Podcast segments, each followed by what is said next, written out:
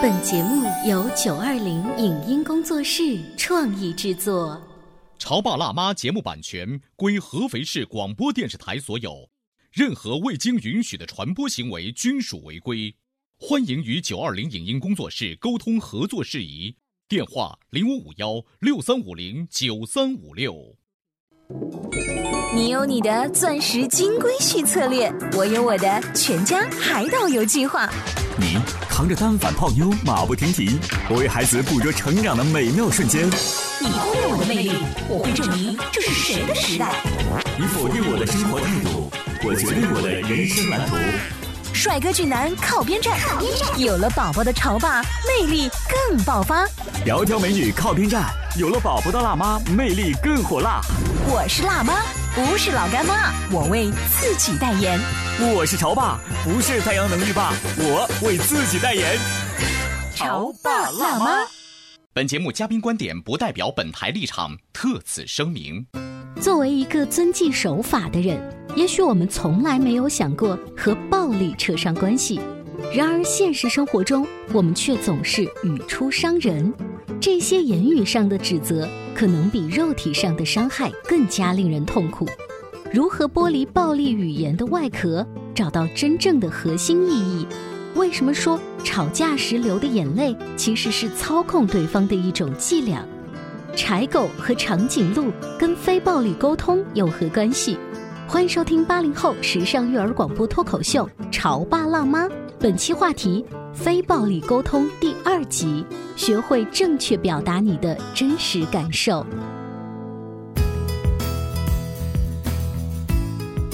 欢迎收听八零后时尚育儿广播脱口秀《潮爸辣妈》，各位好，我是灵儿，大家好，我是小欧。我们在节目当中曾经提到过马歇尔·卢森堡博士的一本书《非暴力沟通》，而且请到了一位啊商业领导力的教练、国际非暴力沟通的践行者杨虎老师，跟我们好好就这本书聊到了他在日常的生活、两性关系以及亲子沟通当中的方法。但那一次的节目，我记得是哦，让我知道了什么叫非暴力，他跟甘地之间的关系以及我们生活当中的关系。可是具体运用到实际生活当中，我需要干货。是，所以今天呢，我们继续要有请大家已经很熟悉的杨虎老师做客我们的直播间，有请。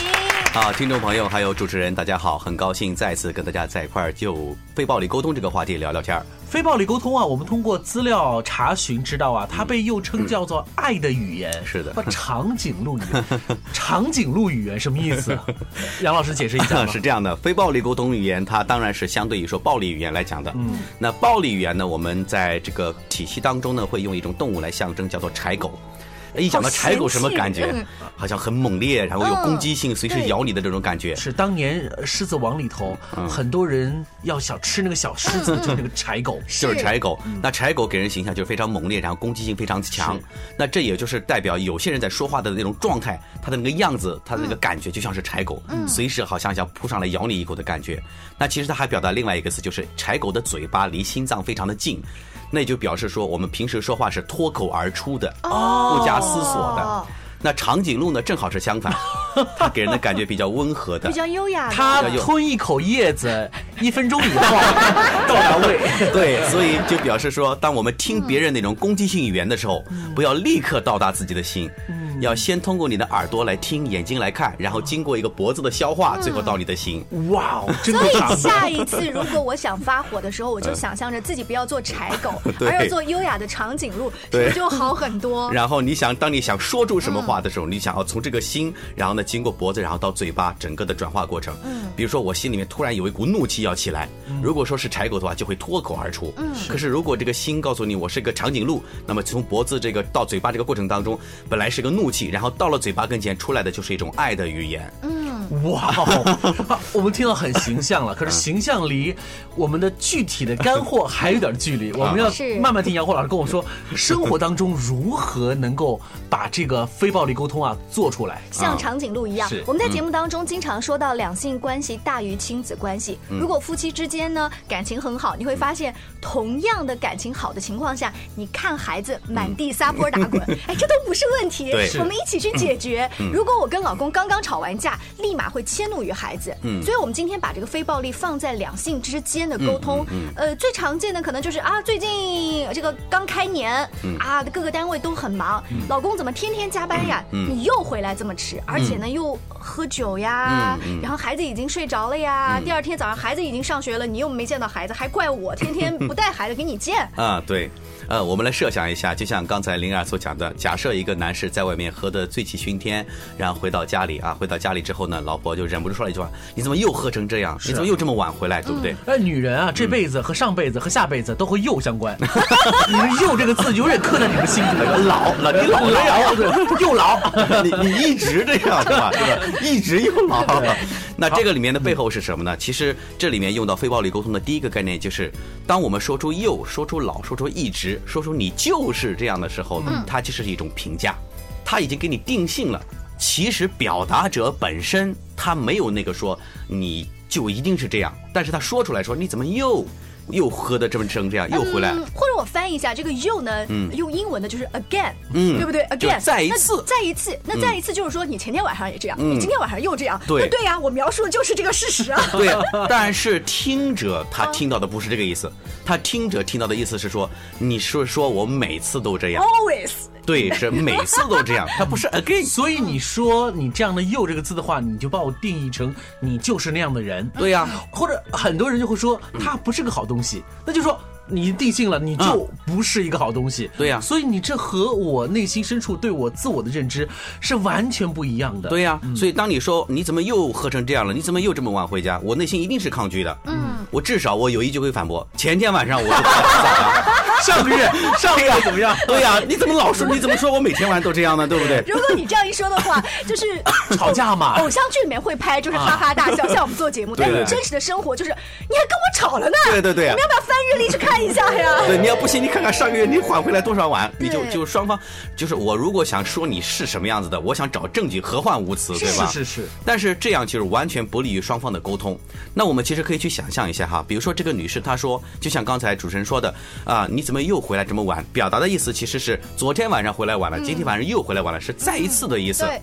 但是我们再往深入想一想，这个女士要表达这句话，她真正想表达的意思是什么？你不要这么晚回来，早一点回来。她不要这么晚回来，真正想表达的意思又是什么？嗯，你早一点回来可以陪我和孩子。所以这是她的需要，对不对？嗯。好，那么她希望这个男人能够早点回来，能够陪孩子。那她要的东西仅仅是男人陪孩子吗？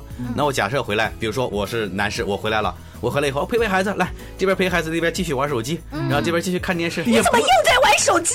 你看还是吵架，也不是女主人想要的东西，想要的效果，所以。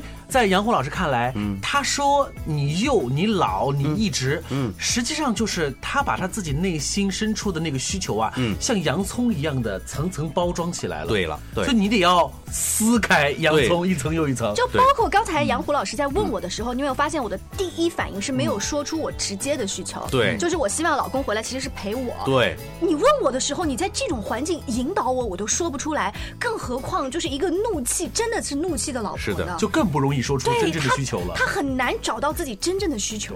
这个就是我们需要训练的地方，就是为什么我们提倡说是长颈鹿语言，就是在你说话之前先停一停，嗯，先暂停一下，在你那个怒气、那个不好的感受还没爆出来的时候，先停一停。非暴力沟通一定要先做自我倾听。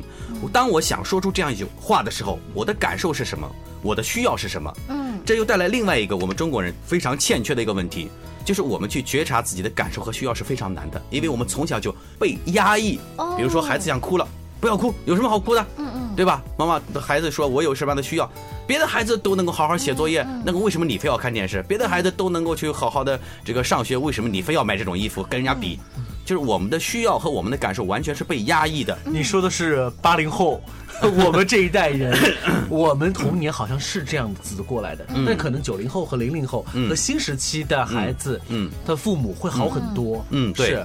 但是这个其实我们看到是，比如说刚才主任所说的，现在的九零后和零零后会好很多。那这里面大家是不是有发现一个问题，就是这些人过于自我，或者说完全不照顾别人的感受？哦，那这个就是有一个问题，就是什么呢？非暴力沟通，我们讲的，比如说第一个阶段叫观察，第二个叫感受，第三叫需要，最后叫请求。在需要这个层面，很多时候我们只是教孩子你如何用什么样的方式和策略，而没有教孩子什么样的真正的需要是什么。嗯，其实我们仔细想一想，策略和需要的差别是什么？需要是我们内心的情感上的，作为一个生命体，比如说我需要尊重，我想要开心，对吧？我想要幸福感，我需要归属感和价值感，这是人类共有的需要。当然，很多时候我们表达出来的是一种策略，这种策略就是我们父母也教孩子说，你可以去看看书啊，这样你就开心了吗？你可以去找同学玩玩，你可以开心了吗？你想要开心的话，我给你给你买什么什么东西啊？嗯嗯。父母给了孩子大量的策略，就比如说刚才主人举的这个例子。一个妻子跟老公说：“你怎么又回来这么晚？”啊，我又问了，你真正想要说的是什么？是想要你早点回来？嗯，想要早点回来，其实还不是需要。嗯嗯，需要你陪我，陪我说说话，聊聊天。这还是不是需要？有点迷惑，对不对？要什么？你要钱？要什么？我把钱给你。我们可以直接告诉你，你在那一刹那，你想要的是不是想要一种家庭的和谐，或者是一种幸福感，或者是一种被老公关心，或者说幸福，或者是感受到爱？他只不过表现出来说你早一点回来，对，或你陪在我身边，跟我说说话，跟我说说话。但杨虎老师在你看来，这些都不是真正的需求。对，这只是满足需要的一种策略。哇，所以你要知道一个内心深处自己的真正的需求，也不。是一件非常难、非常难。这个就是说，我们需要进行训练。而且现在很多人是，就像刚才这个例子，很明显，就是很多人都不知道策略和需要居然是不一样的。对呀，你今天说完之后，我现在整个是就是懵了的状态。嗯，我已经剥开洋葱，层层的，我觉得我已经表达了最深层的需求，不是你每个月交 伙食费给家里面，而是你坐在沙发上面能陪我聊聊天。嗯，这在你们专家看来都还不是最深层的。对，比如说啊，这里面的差别在哪里哈？比如讲。假设我知道你的需要是关心和呵护，或者说幸福感，OK，那是否可以？比如说，我即使每天晚上很晚回来，嗯，但是我依然在平时给到你足够的关心、呵护和幸福感，你有没有可能放弃？说我不要求他这么早回来，有没有这种可能？你这样一说的话呢，我也有感触。我在脑海里就脑补一个画面。老公平时对我关怀备至，嗯，所以他出去应酬的时候，我会知道，嗯，他不会在外面有其他非分之想，对我对此是有足够的安全感的。那么我就相信他为了这个都是为了家的打拼。好吧，好吧，去吧。回来之后我可能还会他关怀备至。因为你的需要是得到满足了，嗯，但是就像刚才一开始举的这例子，你的需要没有得到满足，所以你能想到的方式就是让他早点回来，哪怕你用一根链条拴在他的身上，然后你转在你的手上，对你可能都觉得。这好像还不够。我们反过来想，如果这个男人天天在家陪着你，嗯，你可能又会觉得又不行。你怎么不像隔壁老王一样出去应酬应酬，多赚点钱？对，所以这个过程当中，所谓的非暴力沟通，我们所有的语言表达方式，要求别人做的什么事情，根本的目的都是为了满足自己内心的需要。哇！今天我们在潮爸辣妈节目的上半部分，终于弄懂了一件事情，就是弄懂自己内心需要，不是件容易的事情。是的，是观察、感受、需要、请求，这是非暴力沟通的几个重要的环节。我们在今天节目当中呢，用这一个老公回家太迟，老婆呢就开始吐槽的故事开始进行。现在进一段广告，回来之后呢，请杨虎老师接着跟我们聊。您正在收听到的是故事广播《潮爸辣妈》。潮爸辣妈播出时间：FM 九八点八，合肥故事广播，周一至周五每天十四点首播，二十一点重播。网络收听，请下载荔枝 FM、蜻蜓 FM、阿基米德、喜马拉雅、中国广播以及苹果 Podcasts，搜索“潮爸辣妈”订阅收听。微信公众号请搜索。潮爸辣妈俱乐部参与节目互动哦！潮爸到，辣妈到，准爸到，育儿专家请。中国内地首档八零后时尚育儿广播脱口秀，陪你一起吐槽养育熊孩子的酸甜苦辣，陪你一起追忆自己曾经的小世界。潮爸辣妈。本节目嘉宾观点不代表本台立场，特此声明。作为一个遵纪守法的人，也许我们从来没有想过和暴力扯上关系，然而现实生活中，我们却总是语出伤人。这些言语上的指责，可能比肉体上的伤害更加令人痛苦。如何剥离暴力语言的外壳，找到真正的核心意义？为什么说吵架时流的眼泪其实是操控对方的一种伎俩？柴狗和长颈鹿跟非暴力沟通有何关系？欢迎收听八零后时尚育儿广播脱口秀《潮爸辣妈》，本期话题：非暴力沟通第二集，学会正确表达你的真实感受。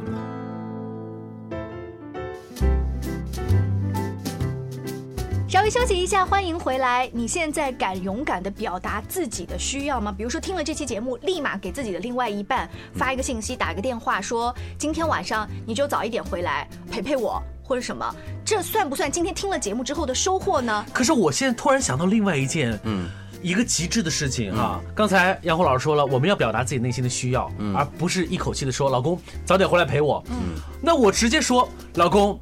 我需要被尊重。好，那 OK。你最近看了什么心灵鸡汤吗？我脱口而出，我需要被尊重。那如果我是她的老公的话啊？你说什么？你搞什么呀？你你怎么回事？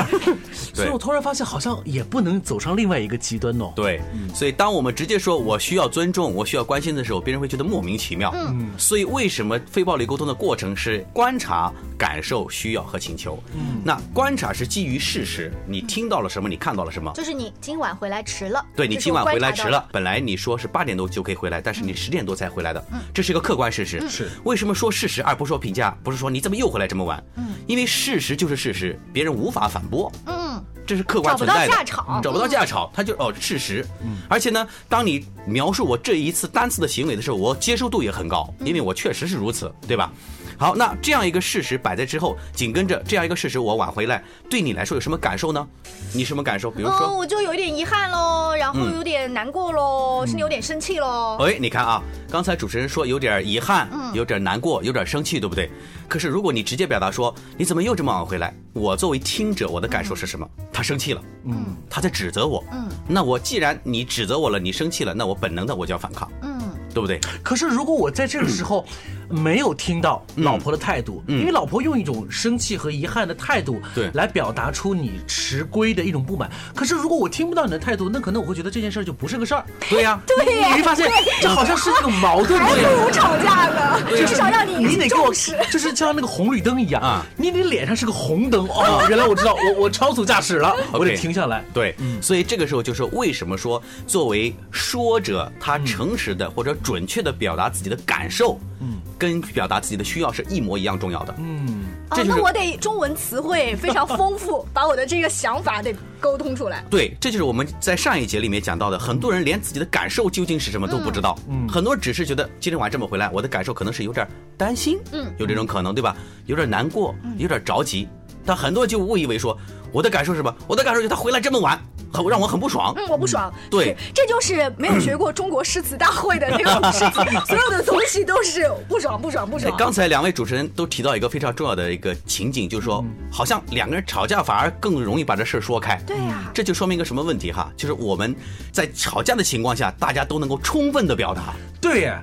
当你言辞激烈的时候，可不就是内心所有的话一咕噜出来吗？我的感受是什么？我的需要是什么？我我对对。然后最后吵架升级，升级是说，你就从来不关心我，你根本就不爱我，就翻旧账。对，好，其实你从来不爱我，你从来不关心我，他表达的意思就是我需要你的关心，我需要你的爱护。所以你看，我们有生活婚姻经验的都知道，就是吵过架以后，然后两个人和好了，似乎好像也有点少别胜新婚的那种感觉，对吧？没事，要不然。当年《飘》这一个电影当中，他们为什么会在吵完架之后格外恩爱呢？啊，对，就是因为通过吵架这种极为激烈的沟通方式，突然。发现原来他是这样需要的，我愿意满足他。嗯，我们在吵架都有一种啊，原来他是这样想的，原来他是这样想的，都很意外。所以吵架好喽，在杨老师看来，哎，对，呃，不是吵架 被你带带到沟里去了。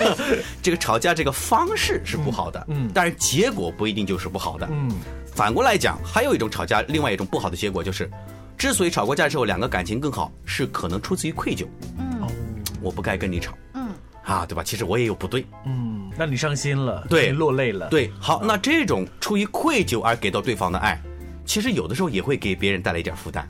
嗯嗯。或者说，我们不能老用掉眼泪，然后让对方愧疚这一招。这个从非暴力沟通角度来讲，叫操控对方。哦，对啊，我流眼泪了。我流眼泪的意思就是你要来关心我。我不能总做林黛玉。对呀，如果比如说我看到你流泪了，我就走了，那好像我就是个不负责任的人了，我就是一个就是孬种的男人了。嗯，那这种那我就回来关心你了。但这种关心，作为你来讲，确实得到关心了，需要得到满足了。但从另外一个角度来讲，你希望对方出于愧疚关心你，还是希望对方出于爱来关心你呢？当然是后者呀。对呀，所以我们有的时候是用了错误的方式表达自己的感受。嗯。所以为什么要是一定要先说感受？只有说出感受之后，对方才知道你到底是怎么回事儿。嗯。举个例子来讲，比如说，老公你怎么又这么晚回来了？其实你的感受看起来是生气，对不对？嗯，我很生气，但生气的背后，实际上有没有可能是出于担心？哎，有哎，有可能，对不对？对，从小我们生活在家里面，就会看妈妈。其实之前在爸爸加班回来之前，一直在看钟，然后一直会说那段路啊很黑，那个灯又很黑。他其实跟我说到了这些，只是爸爸一回来的时候，他没有把这些细节说出来。对呀，然后回到家以后就说你怎么又这么晚回来？怎么老这么晚回来？男士听到的感觉就是指责、批评。嗯。可是如果我直接表达我的真实的感受，而不要说生气，我只是说，哎呀，这个本来说好的八点钟回来，现在十点多才回来了，我很担心。嗯。当我说出我很担心，我都还没有收到我的需要，我还没有收到我的请求的时候，听者的感受是，哎呀，不要担心啦，对我知道你关心我了。对呀，其实啊，你说出担心，我就知道哦，原来你你想让我早点回来是出于对我的担心，我感受到的是爱，我感受到的不是指责和批评。嗯。所以说出正确的感受是有多重要。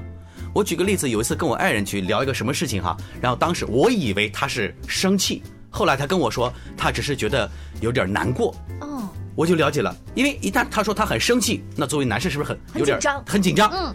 可是当他说他很难过的时候，我突然有一种，你要小鸟依人。对，我想 想去保护他那种感觉。嗯。所以你看，我们不要轻易的表达生气，不要轻易的表达的愤怒。嗯。因为生气和愤怒从情绪上来讲属于第二情绪。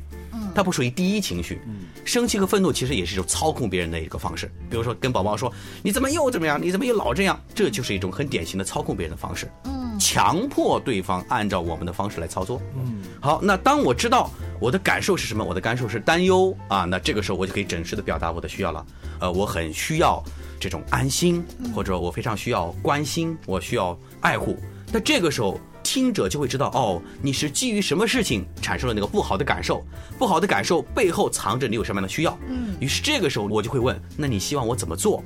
或者是我就会想，我该怎样做才能够准确的满足你那个需要？所以，当对方说出“那你需要我怎么做”，当这句话说出来的时候，就意味着之前你所做的工作已经成功了。对，因为你们之间已经形成了一种回应。对，就是那你表达了你的东西，那现在需要我来做些什么事情？对对对。所以，当做到这一步的时候，一个良好的沟通的模式就已经搭建出来了。对的，而且你看啊。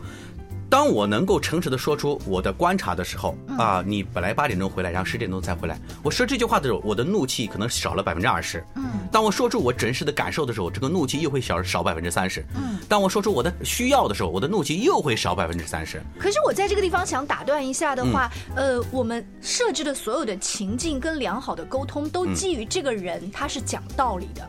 这种讲道理，就是说他能够慢慢的通过我们的节目或者类似的书籍，他能够不断的自省。嗯，会不会生活当中有一种人，就是我就这么搞的，我这么多年我就是这样子的，就是老婆听了我们今天的节目回去以后，想很放下身段去跟老公沟通，结果老公还是一副完全不讲道理，然后脾气很大，我没有办法沟通，我可能过来还跟我们节目组哭诉，就是对，这有的有的有的，这里面呢有两种情况可以参考一下，第一种就是。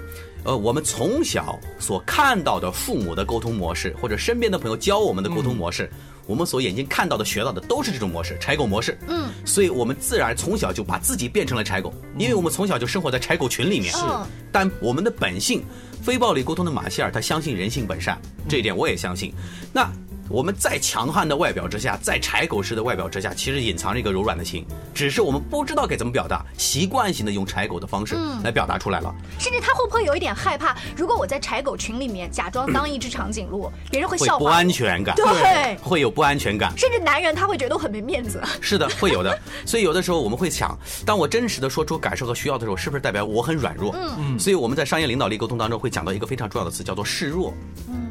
有的时候你强啊，是不是真的强？这是个问题。嗯，当一个人内心足够强大的时候，其实我准确的说是我的感受和需要是 OK 的。嗯，所以我也曾经在一篇文章中看到，说一个成功的女人最重要的是要学会示弱。嗯，就说在很多时候，如果一个女人学会示弱的话，会赢得更多她之前示强所得不到的东西。对，我想啊，示弱这种方式，嗯，不仅适用于女人，嗯，男人是一样的，一样的，一样的，就是示弱，它有个关键词，它不是真的弱。嗯嗯。示弱只是说我愿意说出我真实的感受和需要，而不是说我比你怂。嗯，它不是这个意思，是我愿意向你袒露我的心声，我的感受是什么，我的需要是什么。这样的话呢，我们的双方的沟通才能够更加顺畅一些。所以，比如说，当一个人他本来就是柴狗的模式，你要让他回到那个人的状态是非常难的。第二个就是，如果说就像刚才主任说的，这个人他就是这种，说我就是这样，嗯啊，我就是柴狗似的。这个时候，对于一个非暴力沟通者来说，的考验就更强。对呀，他说我明明是个长颈鹿，我生活在这个猎狗群当中，怎么办呢？所以这个时候呢，我们就可以，如果我现在手里有那个道具的话，我们可以想，比如说，假设你带上了柴狗，这个时候我立刻给自己想象一下，戴上一个长颈鹿的这个头套。嗯那这个时候，无论你是怎么柴狗，我是个长颈鹿。所以这个时候是对自己在长颈鹿或者说非暴力沟通的语言当中的这种修炼、这种练习、这种强度是要求非常高的。所以非暴力沟通，我看重的是“沟通”两个字，就是无论是非暴力的还是怎样也好，沟通是我们必须要做的事情。所以因此必须要和对方形成一个回路，对，要跟他形成一个对应。所以这是一个需要我们长期在生活当中不断的演进、去修炼、去训练的一个学科。所以相比较做柴狗比。比较容易做长颈鹿难得多，尤其是如果你天生是长颈鹿，那很好；如果你曾经是柴狗，要练成啊这个 就要要一点法力的哈。在这期节目当中，我们其实更多的是把目光是放在我们的两性沟通当中去，怎么老，怎么幼，怎么一直。其实你会发现，当。我们家里头有一个孩子的时候，有了第二代的时候，如果夫妻之间的沟通还是用一种柴狗方式沟通的话，实际上作为一个孩子来说，他是慢慢的习得了父母这种习惯。那其实，那孩子未来成长之后，嗯，也会成为另外一个柴狗。对对，是的。在今天节目当中，我们提到的非暴力沟通的几步走：观察、感受、需求和请求。其实因为篇幅的原因，我们还没有每一步都提的这么详细，也是希望在下期节目当中呢，杨虎老师可以跟我们就两。两性或者是亲子，再具体说到每一步是怎么样慢慢修炼的。是，所以非暴力沟通是需要我们慢慢来的。欢迎关注我们潮爸辣妈的节目，关注由杨虎老师参与，我们每期都能够去聊出更多不同的精彩。嗯，请关注微信公众号“潮爸辣妈俱乐部”，下期见啦，拜拜。以上节目由九二零影音工作室创意制作。感谢您的收听。